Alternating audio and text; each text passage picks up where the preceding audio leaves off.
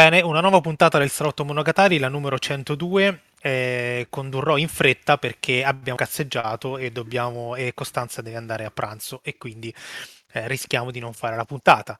Per cui oggi parliamo di due film italiani. Uno è Leonora Dio di ehm, il primo film di Paolo Taviani senza il fratello Vittorio, credo sia il primo, sì. E, e, poi Piccolo Corpo di Laura Samani o Samani, non lo so, ma ora mi tocca anche sbagliare gli accenti dei registi italiani e stiamo mm. freschi. Eh, poi se invece eh, ci avanza un po' di tempo, credo che qualcuno eh, voglia parlare di Seance. Non ho capito chi l'ha visto, forse Costanza e Paolo, non lo so. Ma io l'ho visto, visto, ma l'ho visto mesi fa e sinceramente non me lo ricordo granché, certo. quindi mi sa che ne parlerà solo Tutti Costanza. i film brutti. Quindi eh certo, lasceremo... devo parlare io, grazie. Eh beh, tu l'hai visto, lasceremo uno spazio a Costanza per insultare eh, il film.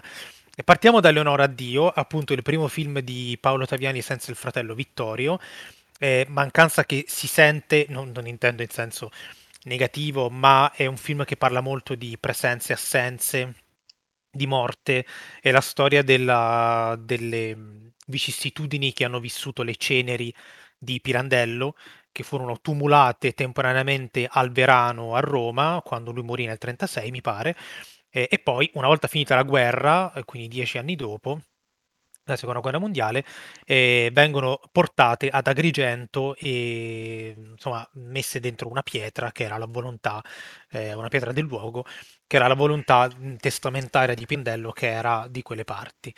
E, mh, il film è dedicato ovviamente al fratello Vittorio eh, è un film che inizia in modo quasi sperimentale, c'è addirittura questa scena eh, di Pirandello steso sul letto che accoglie i suoi figli che invecchiano, attraversano la stanza e sono bambini, arrivano al letto di morte del padre e sono vecchi quanto lui. Eh, c'è anche un riferimento a I vecchi e i giovani, che è un romanzo giovanile, di, giovanile, insomma, uno dei primi romanzi di Pirandello, eh, che è una riflessione su, sulla, sulla, decadenza fisica dei corpi e sull'assenza dei corpi, sui figli che invecchiano quanto i padri. Con questa inquadratura eh, dal letto che sembra un po' la scena eh, settecentesca di Odissea nello spazio, quando eh, insomma, l'astronauta è nel letto e si vede il monolito.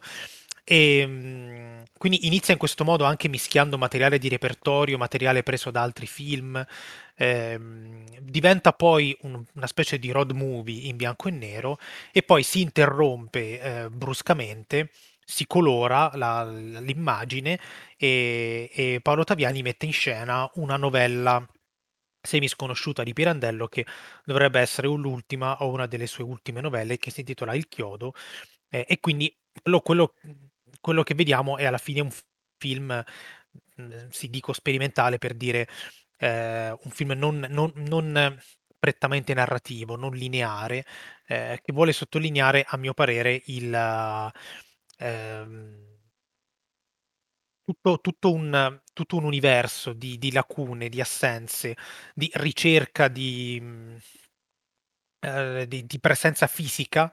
Eh, c'è questa attenzione, per esempio, alle ceneri che passano da quando passano da un recipiente all'altro, eh, ceneri che poi ogni volta che passano da un recipiente all'altro si disperdono anche nell'aria e quindi è come pezzi del corpo di Pirandello che vengono persi per sempre.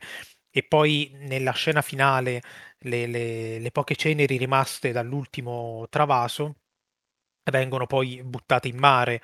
Eh, quindi c'è questa, c'è questa ricerca, questa fisicità ovviamente diventata polvere, scomparsa, appunto l'assenza della morte, che è stagliata su, questa è una cosa molto tipica del, del cinema dei fratelli italiani, che è stagliata su un, um, un, un'Italia che viene descritta anche in maniera aneddotica, eh, fotografata in un preciso momento storico, cioè quello appunto del ritorno alla normalità dopo la guerra. E quindi nella parte del road movie c'è questa scena iniziale su un aereo e eh, se, se, non sbaglio viene fornito al protagonista che non mi ricordo bene se è l'assessore di non so cosa di Agrigento. Sì, l'assessore.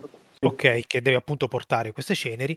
Viene fornito questo aereo da, dal presidente De Gasperi, che tra l'altro noi vediamo in un filmato di repertorio, quindi momento, io sono un De Gasperiano di ferro, quindi momento bello e, e, poi è costretto a scendere perché l'aereo non può partire perché i passeggeri scendono tutti eh, quando scoprono che c'è un morto a bordo, cioè delle ceneri.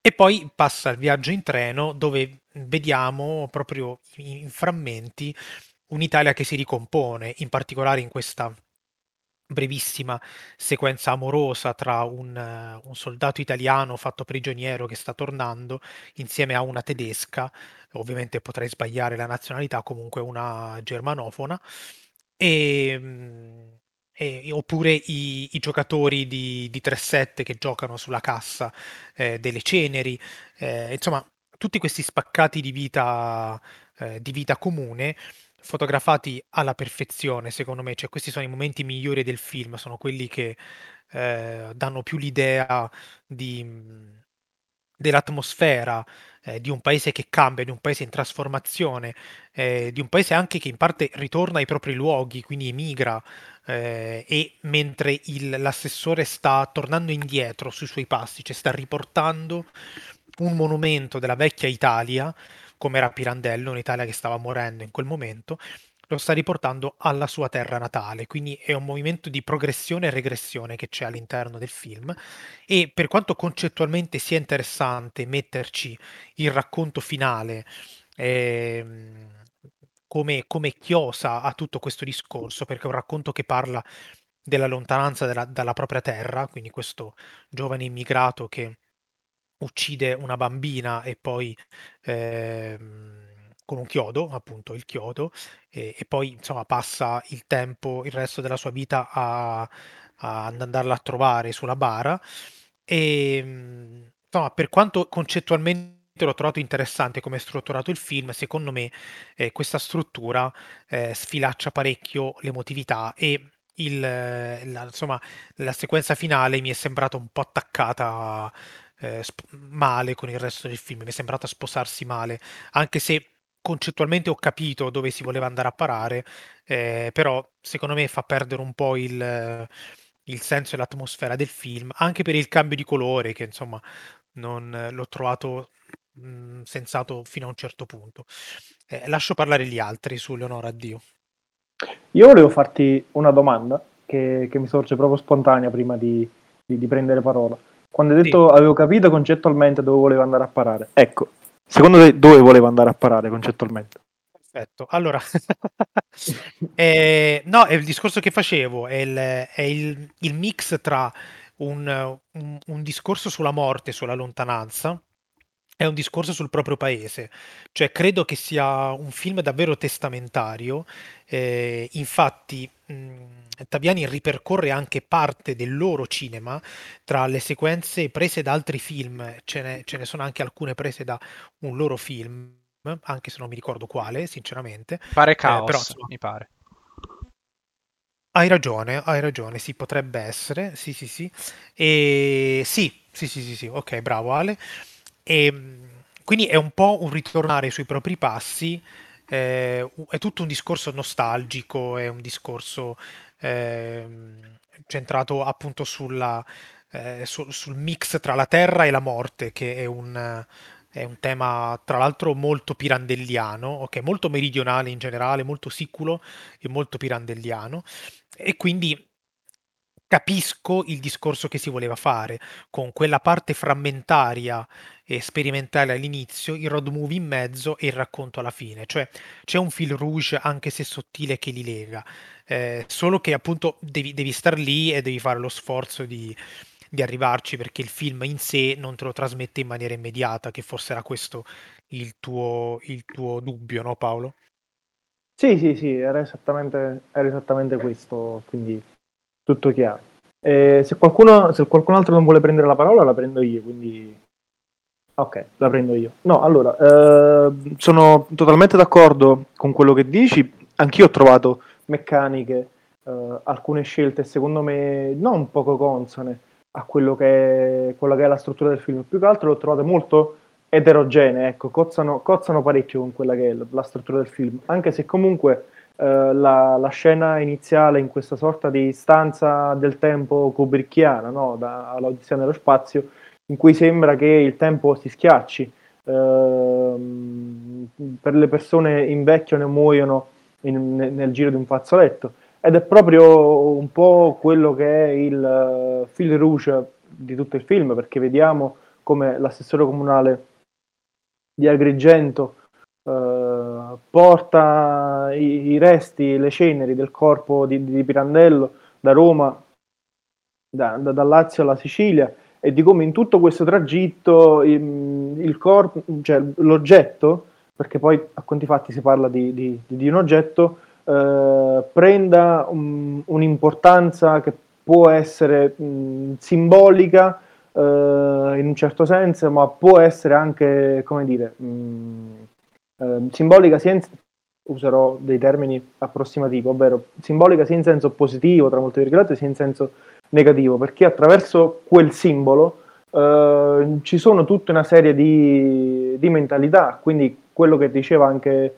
anche, Dario, ovvero che si tenta di fotografare, anzi si fotografa eh, un periodo ben preciso dell'Italia, eh, attorno a quell'oggetto questo tipo di discorso è ben costruito perché ci, per alcune persone quell'oggetto rappresenta la morte, in alcuni ambiti, in alcuni ambiti quindi de, dell'Italia dell'epoca, ma anche attuale, credo, c'è questa sorta di superstizione che tocca addirittura annullare un viaggio.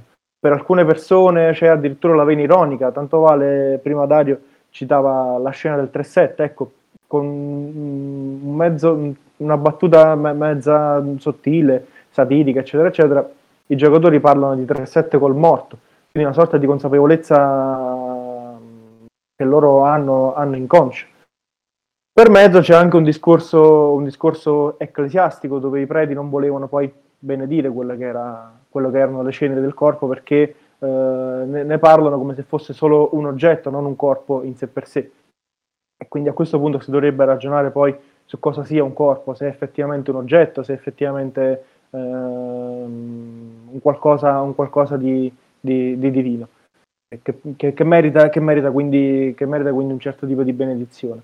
Il punto è che io questo film l'ho visto molto in ottica eh, dell'altro film in cui abbiamo parlato in questa puntata, ovvero Piccolo Corpo. Poi ovviamente questi ragionamenti saranno rimandati alla, a quando ne discuteremo in questa puntata dell'altro film, in cui c'è un discorso di, di più che morte, di, di, somatizzazione della morte e del trauma, perché ho avuto l'impressione che, che Paolo Taviani con questo film abbia voluto un po' eh, somatizzare, abbia voluto fare un requiem eh, dedicato, dedicato, al fratello, perché ho avuto la netta sensazione che la, diciamo, il fantasma eh, del fratello di Paolo aleggiasse durante tutta la visione del film. È un senso, un senso positivo, no?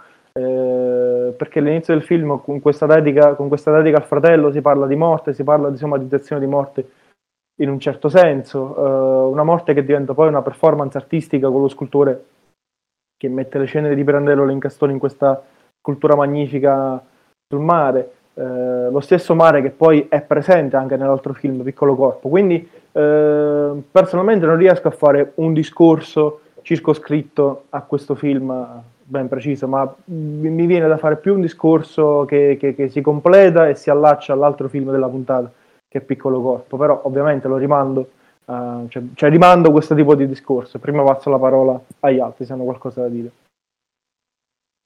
Cocca e Ale l'hanno visto.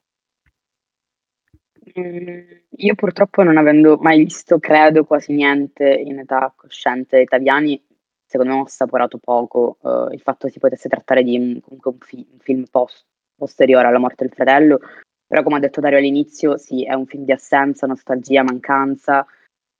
Il focus che ho fatto io in modo del tutto soggettivo è stato sul, diciamo, sul tragicomico, uh, cioè sulla linea ironica su cui viene trattata, con cui viene trattata la morte, che da un lato è solenne, anche per l'atmosfera, la scenografia di tutta la prima parte, che tende ad essere tipo il più essenziale, solenne, sobria possibile, ma non nasconde appunto un'ironia di sottofondo che comunque resta viva e riesce a trascinare lo spettatore, secondo me, in modo efficace fino alla seconda parte. Mentre la seconda parte è molto più dolorosa, cioè molto più passionale, dolorosa, sicuramente anche con il passaggio ai colori, però anche con la crudezza, il fatto che l'innocenza dei bambini viene totalmente catapultata invece in violenza inaudita e che raggiunge un po' secondo me il culmine, diciamo il climax drammatico sia appunto nell'incidente della violenza appunto del bambino e ed è come se qui avvenisse la morte del fratello. Cioè, in un certo senso è come se nella seconda parte si esplicitasse molto più il dolore, e l'attaccamento passionale, ovvero, cioè, ovviamente tipo inerente a una perdita. Però appunto per il resto avete detto più o meno tutto quello che, che pensavo anch'io, ecco. Sono d'accordo, anche perché poi eh, le due parti del racconto mostrano un tipo di, di, di morte diversa, tra virgolette, perché mm-hmm. nella prima parte vediamo, eh, cioè non vediamo un corpo morto, vediamo delle ceneri, mentre nella seconda parte la, la, la, la, bambina dai capelli rossi ne vediamo proprio il cadavere, quindi c'è un certo tipo di, di rapporto proprio fisico tra, in quel caso, il carnefice e la vittima, ma possiamo cap- capire anche tra, diciamo, tra, tra, tra, un corpo morto e un corpo non morto, quindi cambiano anche i tipi di, di, di rapporti del, delle persone che, che, che vivono eh, poi la, la morte di, di, qualcuno vicino, quindi sì, sono d'accordo. È un exploit è... proprio no, sentimentale. Sì, sì, no, sì, no, dicevo che è proprio un exploit iper passionale, iper sentimentale, perché è molto crudo il fatto che tra l'altro i protagonisti di quella parte del film siano dei bambini, il che è quasi surreale, però evidentemente la crudezza della morte di una perdita così lampante come quella di un fratello con cui hai lavorato per tutta la vita, non lo so, si potrebbe, cioè, magari nella sua, poi non lo so, non, non, ne ho idea, a livello, ripeto, non conosco gli autori a tal punto, però è come se fosse un, un inscenare un dolore così grande con una cosa così surreale come la violenza di un bambino, che insomma non è molto... Eh, il tragicomico che ha fatto notare Costanza è un elemento, sì, indubbiamente presente e aggiungo solo che è anch'esso un elemento molto pirandelliano, quindi eh, c'è un tema tragico, c'è un trattamento quasi esistenzialistico, eh, questo afflato un po' malinconico e anche crudo che aveva Pirandello, ma con una, con una sottile ironia, eh, compresi i giochi di parole che faceva notare Paolo, ed è impossibile non pensare a un senso di perdita eh, in un'Italia scombussolata come quella dell'epoca, che però è chiaramente traslabile nell'Italia scombussolata di adesso, la pandemia e tutto il resto, adesso siamo anche in guerra, e, e quindi chiaramente una perdita che deve essere metabolizzata in un contesto eh, di eh, grande sofferenza generale. E, e, io leggo in questa maniera anche il primo frammento di repertorio all'inizio, che è il, questo filmato davvero prezioso, non l'avevo mai visto personalmente, di Pirandello seduto che attende dal che il re di Svezia o il presidente dell'Accademia delle Scienze svedesi, non mi ricordo chi dei due consegna il Nobel, comunque gli consegna il, il, gli consegna il Nobel e, e, c'è questa voce fuori campo di Roberto Erlitzka che legge eh, questa confessione di Pirandello che eh, è mm, è contento dell'onore ricevuto, ma che eh, non è contento di come è arrivato ad averlo, del, della sofferenza che c'è stata dietro. Poi chi conosce la storia, insomma, lui la moglie pazza, una serie di situazioni, disastri economici, eccetera, eccetera. E, e quindi c'è questa, questo senso di, di, di soddisfazione però malinconica per il proprio lungo lavoro passato, che ovviamente è un, l'idea di una persona anziana come è eh, Paolo Taviani, che credo in realtà sia più vecchio di quanto fosse Pirandello ai tempi del Nobel, e, però a, a, cui è giunto ovviamente a prezzo di sofferenze personali anche. Comunque do la parola ad Ale. Ma eh, sì, io non ho molto altro da aggiungere, l'unica cosa che, perché sono d'accordo con voi su tutto quello che avete detto, eh, l'unica cosa che mi viene da, da, dire è che ho trovato interessante che eh, nell'ultima parte, che pure secondo me è quella forse eh, eh, è sicuramente quella più passionale, più emotiva del, del, film, anche dal punto di vista probabilmente del re di Paolo Taviani, eh, del regista. Eh, ho trovato interessante il fatto che eh, rispetto al racconto di Pirandello, che mi sono andato a leggere subito dopo, eh, nel film venga anche fatta una rappresentazione de, del, del, contesto dei, degli emigrati italiani in America, quindi del, del ristorante, eh, del, dell'ambientazione a Brooklyn con anche alcuni elementi che si vedono per pochi istanti eh, caratteristici della, eh, della città, eh, tutti elementi che in realtà nel racconto vengono totalmente omessi e, e si concentra solamente su questo lutto che vive questo ragazzino che inspiegabilmente uccide questa, questa bambina.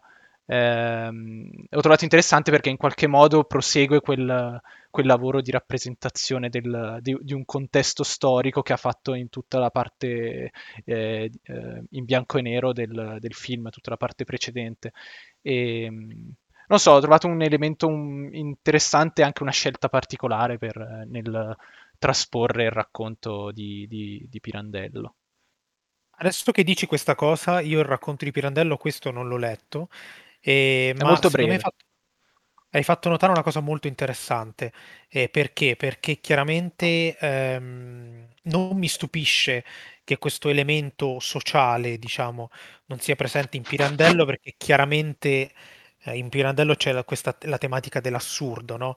Quindi questo omicidio è, ehm, circoscritto in una, o insomma, o macro scritto, in una, in una visione della vita che è fondamentalmente assurda e in cui questi avvenimenti non hanno una spiegazione, sono una spiegazione esistenziale, metafisica, ontologica, profonda.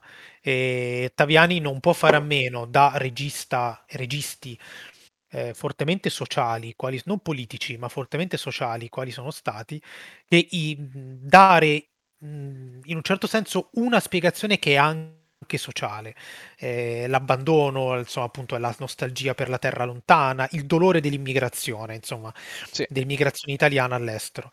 Ecco, è proprio interessante questa cosa che hai fatto notare perché è una chiara differenza tra una, um, un assurdo che è tale perché non ha un omicidio che è assurdo, quindi non ha spiegazione, una cosa alla Camus che insomma è un po' un nipotino di Pirandello, e, ehm, e invece, invece il, la tematica sociale che eh, insomma è molto ottavianiana, mettiamola così. Chiunque abbia visto, non so, Padre Padrone, Allon Sanfan, insomma, per dire le cose proprio... Eh... Sì, sì, ma traspare anche da, da, tutta la parte che si è vista precedentemente nel film, esatto. questo elemento sociale del del regista. Cioè, tra l'altro un'altra cosa che c'è sempre nella parte finale, che si vede una scena di un film, eh, anche quello penso italiano, ora non ho riconosciuto il film, però si vede una, una scena in cui c'è un ragazzino o, che eh, gioca con un cane prendendolo per le zampe posteriori e facendo tipo il gioco della carriola e mm-hmm. eh, successivamente si vede nel nel, nella, nel racco- nella, trasposizione del, del, racconto di Pirandello il ragazzino eh, protagonista che effettivamente fa la stessa cosa del, del, film italiano con un cane che trova lì nel, nel luogo dove uccide la, la, bambina. E c'è anche questo. E il, tra l'altro il personaggio del film lo si vede anche all'interno di una fotografia di un personaggio dentro il ristorante eh, in bianco e nero, quindi c'è anche questo collegamento che, come tu dicevi, con la terra natia, questa assenza, anche questa nostalgia eh, attraverso il materiale di cinematografico, attraverso il, questo, diciamo, questa eh, eh terzo, eh, terza linea narrativa che utilizza Taviani eh, attraverso i, i, i racconti di repertorio, i film. Scusa, è venuto in mente una cosa, non, ho visto il film, però è venuto in mente, non c'era anche una novella di Pirandello che si chiama La Carriola? Sì, c'è un sì, professore sì. universitario sì, che sì. magari potrebbe essere, Probabile. volendo, una riferimento, che proprio fa la stessa cosa con un cane, tra l'altro. Sì, sì probabilmente lo è, certo. molto distinto, che, è, che diciamo in un momento di, di, sembra di follia, cioè lui fa questa cosa, diciamo, no, no, no, neanche di follia, proprio lo fa, diciamo costantemente come, diciamo, non viene mai spiegato ovviamente perché è assurdo, però lo fa come fosse per evasione nella vita così eh, puntuale che deve avere. Sì, ma anche nel film non viene data una spiegazione, lo fa e basta, è una cosa molto isolata. Diciamo che in generale, per concludere, eh, io credo che l'elemento più interessante del film sia, e che poi è una cosa che abbiamo trovato molto nel cinema contemporaneo e se ne è parlato anche qui sul salotto, sia proprio l'uso di materiale differente, il tipo di citazioni visive che ci sono dentro. Eh, ci sono almeno sequenze tratte da due o tre film non dei Taviani, eh, c'è Rossellini, c'è Il Sole Sorge Ancora, eccetera, e ci sono filmati di repertorio, appunto Pirandello, De Gasperi, c'è una scena di eh, Arturo Toscanini che dirige l'orchestra, immagino fuori dall'Italia, e insomma c'è questo uso plurimo di, di materiali che è una, è una caratteristica comunque che è, fa abbastanza parte del cinema contemporaneo, un po' meno di quello italiano, secondo me, e quindi boh, mi sembra l'elemento formalmente più, più interessante, anche se un po' freddino per quanto mi riguarda, di questa, di questa opera di, di, Paolo Taviani. Sì, un po' a me ha ricordato questa, questo eh, modo di raccontare, non è simile, anzi quel, nell'altro film che volevo citare che è eh, Bad Luck Banging or Looney Porn, lì ha una struttura molto più eh, precisa, eh, schematica forse, cioè proprio diviso in tre parti il film. Qua invece le, le, eh, le, linee, le narrazioni si, eh, si, intrecciano abbastanza, a parte l'ultimo racconto, cioè l'ultima parte del film. Sì, sì, sì, sì. Va bene, va bene. Allora io direi, se siete d'accordo, di passare a eh, Piccolo Corpo di Laura Samani.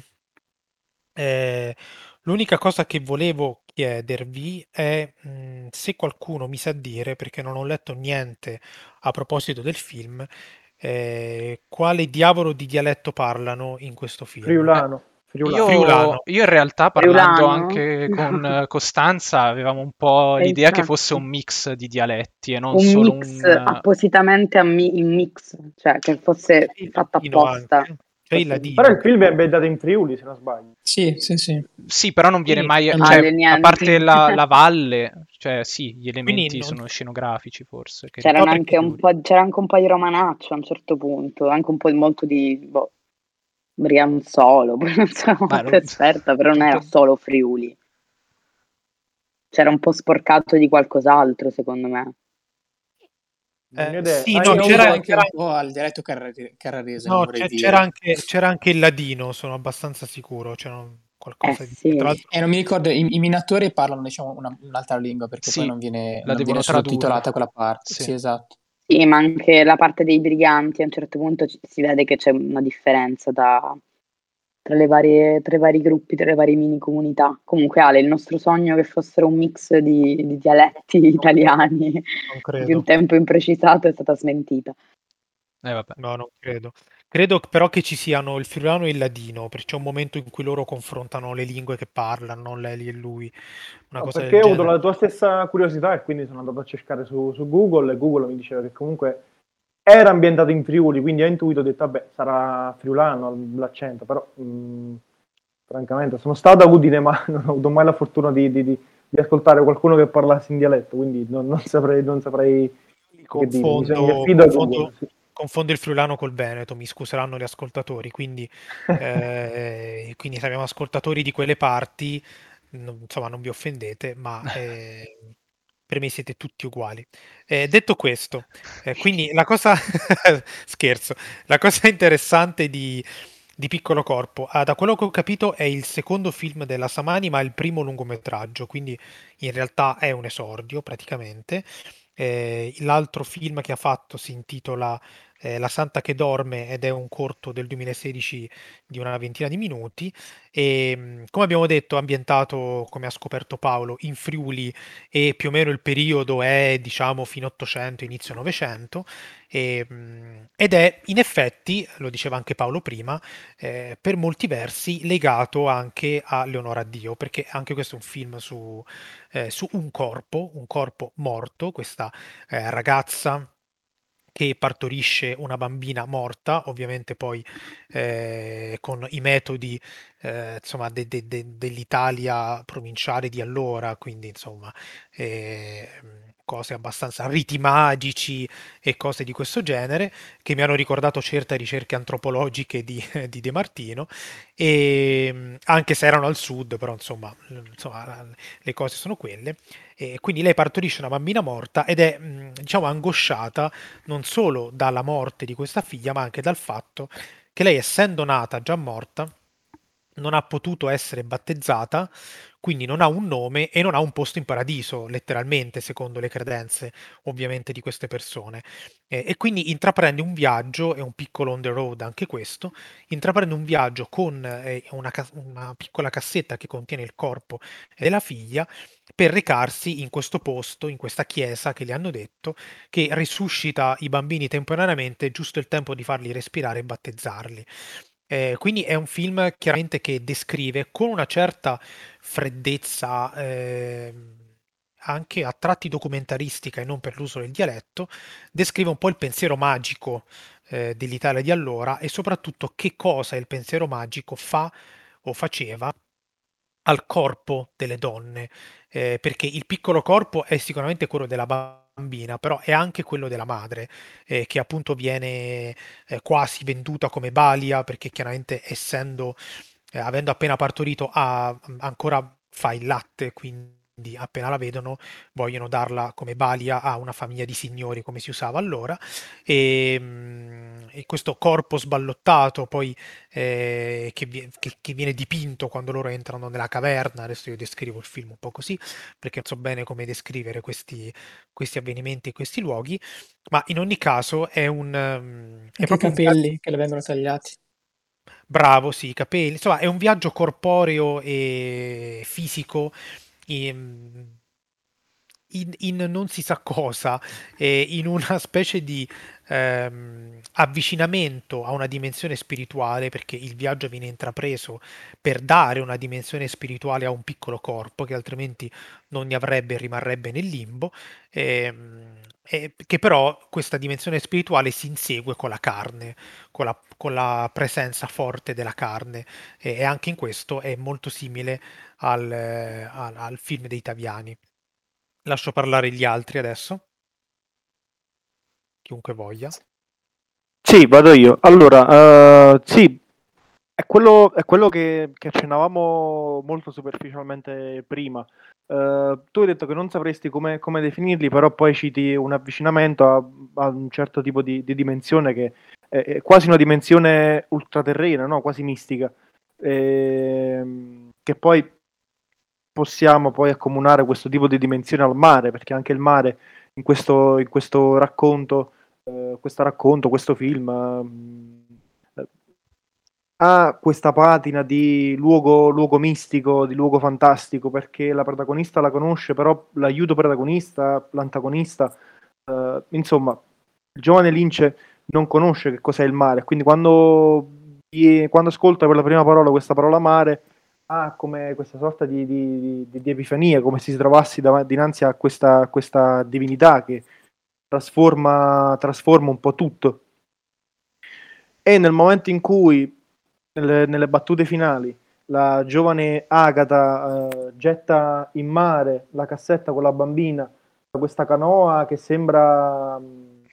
Diciamo... È in un lago però, eh, mi sa, non è il mare. È in un lago, sì. È in un lago, sì, è in un lago, sì. Quindi qua come elemento eh, mistico, questo è vero, insomma. L'acqua, sì. Sì, sì, sì. E, e, quindi c'è questa figura di, di, di, di, questo trasportatore che la porta dall'altra parte della, della, canoa che sembra essere quasi un caronte, no? Perché porta questo corpo morto poi al santuario per, per poter uh, ritornare in paradiso, per potersi garantire questo posto in paradiso. E vediamo che quando lei si tuffa nell'acqua, uh, vabbè, muore assiderata e siamo d'accordo, però nel film questa morte per assiderazione è come se fosse una trasformazione, una sorta di, di, di, di rito di passaggio, perché quel poco di vita che le aveva lo, lo, lo, lo, porta, lo trasporta alla figlia per poter respirare quel poco che basta sul finale e poter assicurarsi un posto in paradiso. Però quello che mi, mi perplime, eh, quello che mi perplime è che secondo me nell'altro film dei Taviani viene reso meglio, Uh, è il viaggio che c'è col morto, perché ad un certo punto la cassetta che trasporta uh, il, corpo, il corpo dell'Enonata sembra addirittura raggiungere quella sorta di, di, di, status da valleggetta di Pulp Fiction, dove solo la protagonista conosce quello che c'è all'interno della cassetta, ma che tutti, tutti i protagonisti attorno bramano, ad un certo punto vediamo la, una delle briganti che apre la cassetta eh, e non dice quasi nulla agli altri briganti, forse lo dirà fuori campo, a, noi non interessa, però la, la, la, lascia andare. Quindi anche, il, cioè anche la cassetta, quindi anche il corpo dell'aeronauta a un certo punto sembra aver raggiunto questa sorta di, di, di, di, mis, di misticità, di, misti, di misticazzi, di, misti, di, di, mistero. Okay. E quindi, ma, ma, un po' tutto il film, perché vediamo anche questo rito iniziale eh, dove sulle sponde del mare vediamo queste, queste, stre, queste, queste vecchie, queste signore anziane che sembrano poi delle meggere che fanno questo rito prima di, di partorire. E quindi ha un po' perplesso, ecco, l'atmosfera che c'è attorno al film, anche se poi capisco l'intento di dare questa sorta di patina mistica, magica, attorno ad un evento tragico come quello della, della morte di, di, una figlia nata morta, appunto. Eh, però tutto questo viaggio, che sembra poi essere un viaggio all'inferno al purgatorio, perché eh, geograficamente la protagonista è a livello del mare. Poi la vediamo man mano salire, quindi c'è questa grotta dopo la grotta vediamo, vediamo, i monti e poi dopo i monti c'è il santuario in cima a questa montagna che sembra essere il paradiso, quindi anche questa verticalità è dantesco questa... un po'. Esatto, esatto, questa verticalità dantesca, come dicevo prima, con questo trasportatore di anime del lago che sembra Caronte. Non lo so, mi ha un po', mi ha un po', un po perplesso, poi volevo saperne cosa, cosa ne pensavate voi. Attori, Invece ho visto anche tanto di, diciamo, parlavate prima di misticismo, di quasi stregoneria, ho visto tanto anche di Axan, insomma, di, di, di Christensen, insomma, come a livello di eh, queste megere che sembrano appunto streghe, eh, sia all'inizio, di, quando diciamo, la bambina nasce, eh, che dopo quando diciamo, la, eh, lei viene curata e poi appunto le le, le, vecchie le chiedono, insomma, in cambio del, dell'assistenza le chiedono di, di tagliare, tagliarle i capelli per, non so, per ricavare delle parrucche, non, non viene nemmeno spiegato fondamentalmente, però insomma, eh, ci ho visto anche questa, questa componente in più. E poi non so, ho visto molto di, di eh, quasi diciamo di un, è un film molto femminile, nel senso che ci sono tante donne protagoniste anche tra i briganti quella che figura di più chiaramente la, è quella che sale sul carro all'inizio che poi chiama gli altri. Eh, anche la, Lynch poi non viene mai eh, detto in realtà se è un uomo, perché ho visto, ho visto che si riferisce a Lynch con... Sì, mi pare che la madre si riferisce a lei con il femminile, invece tipo qualcun altro si riferisce col maschile. Lo chiamano, la... lo chiamano tutti lince al maschile, ma poi dopo quando incontra i genitori esatto. scopre che è una donna. Eh, Anche l'attrice credo sia... L'attrice credo, credo sia, sia un'attrice, esatto. E quindi sì, ci ho visto molto... Vabbè, chiaramente poi il film è, è diretto da una donna, quindi c'è, molto, c'è molta presenza femminile eh, che, co- che, comanda, insomma, che comanda l'azione, che comanda eh, l'antagonismo, anche la, la, bambina che muore, la bambina, la, la, sua figlia, è una figlia, e ho visto molto questa, a, a volte che anche solidarietà, perché quando la, ehm, la brigante vede appunto cosa c'è dentro la, dentro la, non la valigetta, dentro la scatola, eh, non dice nulla e la, la fa andare via come, eh, come, se avesse inteso questo pellegrinaggio che evidentemente in, tan- in, tanti fanno a questo santuario dove resuscitano i bambini.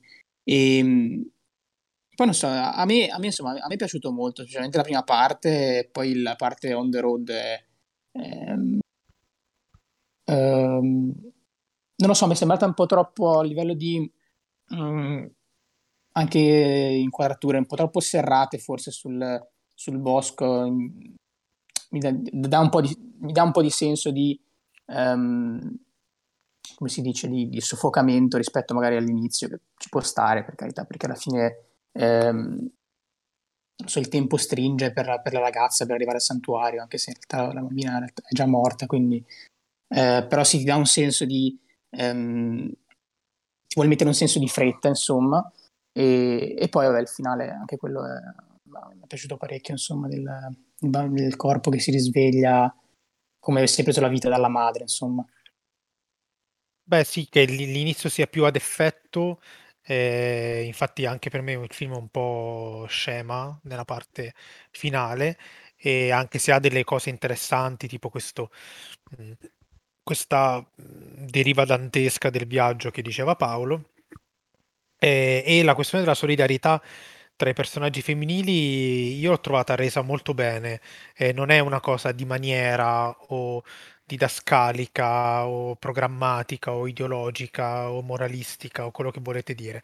È un mondo complicato, difficile, eh, perché comunque è un'Italia poverissima, arretratissima, eh, insomma, dove la mortalità infantile immagino fosse a, ai massimi. È un mondo difficile, quindi in cui tutti sono un po' vittime, si devono arrabattare come possono, anche i briganti, però ci sono questi personaggi femminili che poi alla fine, quando si incontrano eh, su, sul cammino uno dell'altra, eh, come se condividessero, cioè, sapessero cosa, per, per, cosa passa il corpo di una donna in quel, in quel, eh, in quel frangente e quindi c'è una specie di, eh, di solidarietà per nulla, per nulla mh, mm, superficiale da questo punto di vista. Eh, Cocca?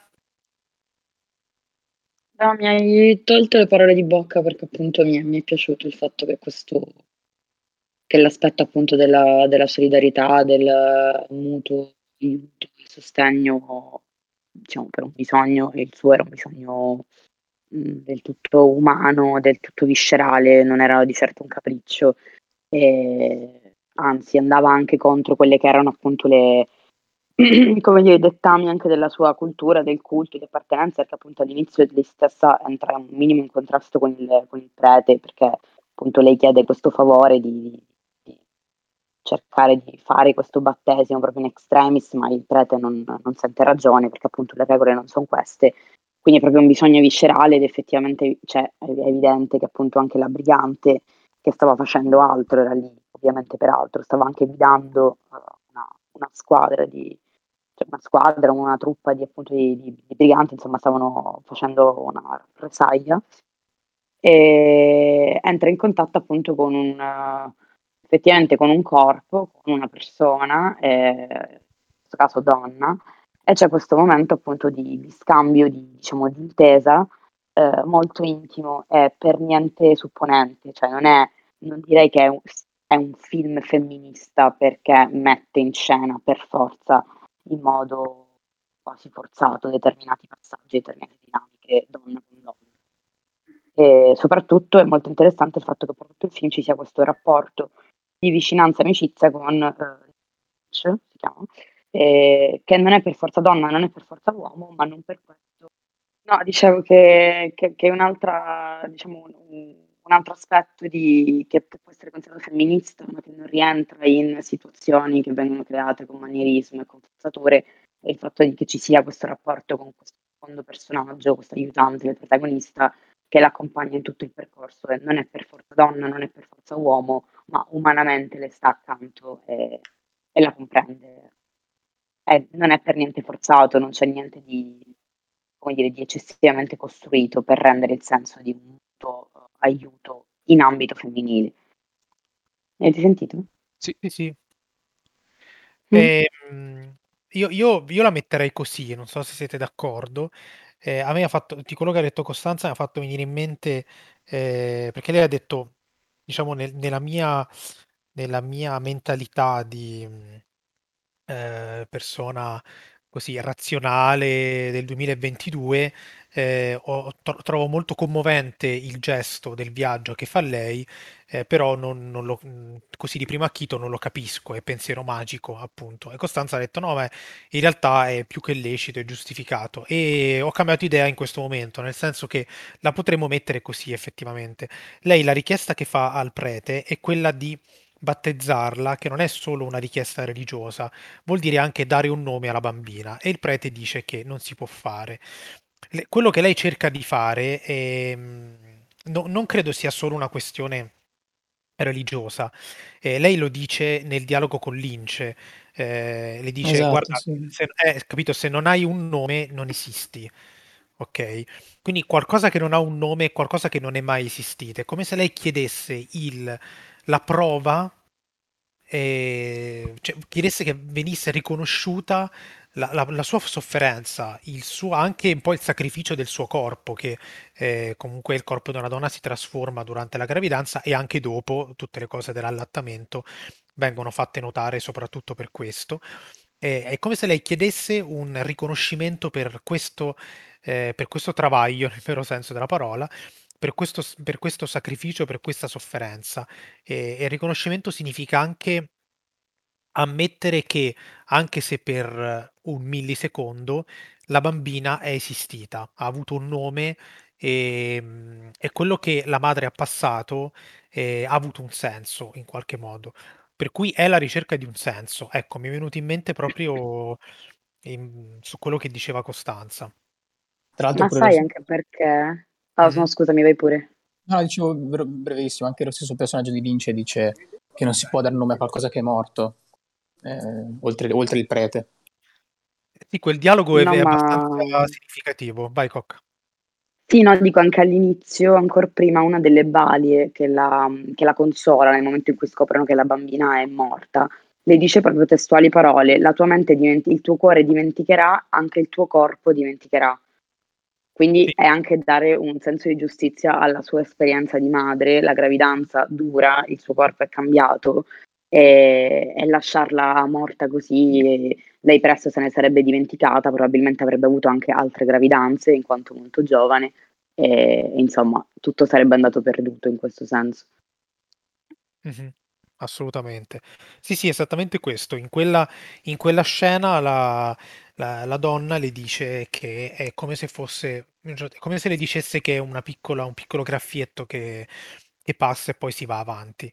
E lei invece, che, che è una cosa che immagino le donne dell'epoca eh, dovessero convincersi perché comunque succedeva spesso di perdere dei figli, eh, quindi nel senso in qualche maniera dovevi, dovevi andare avanti.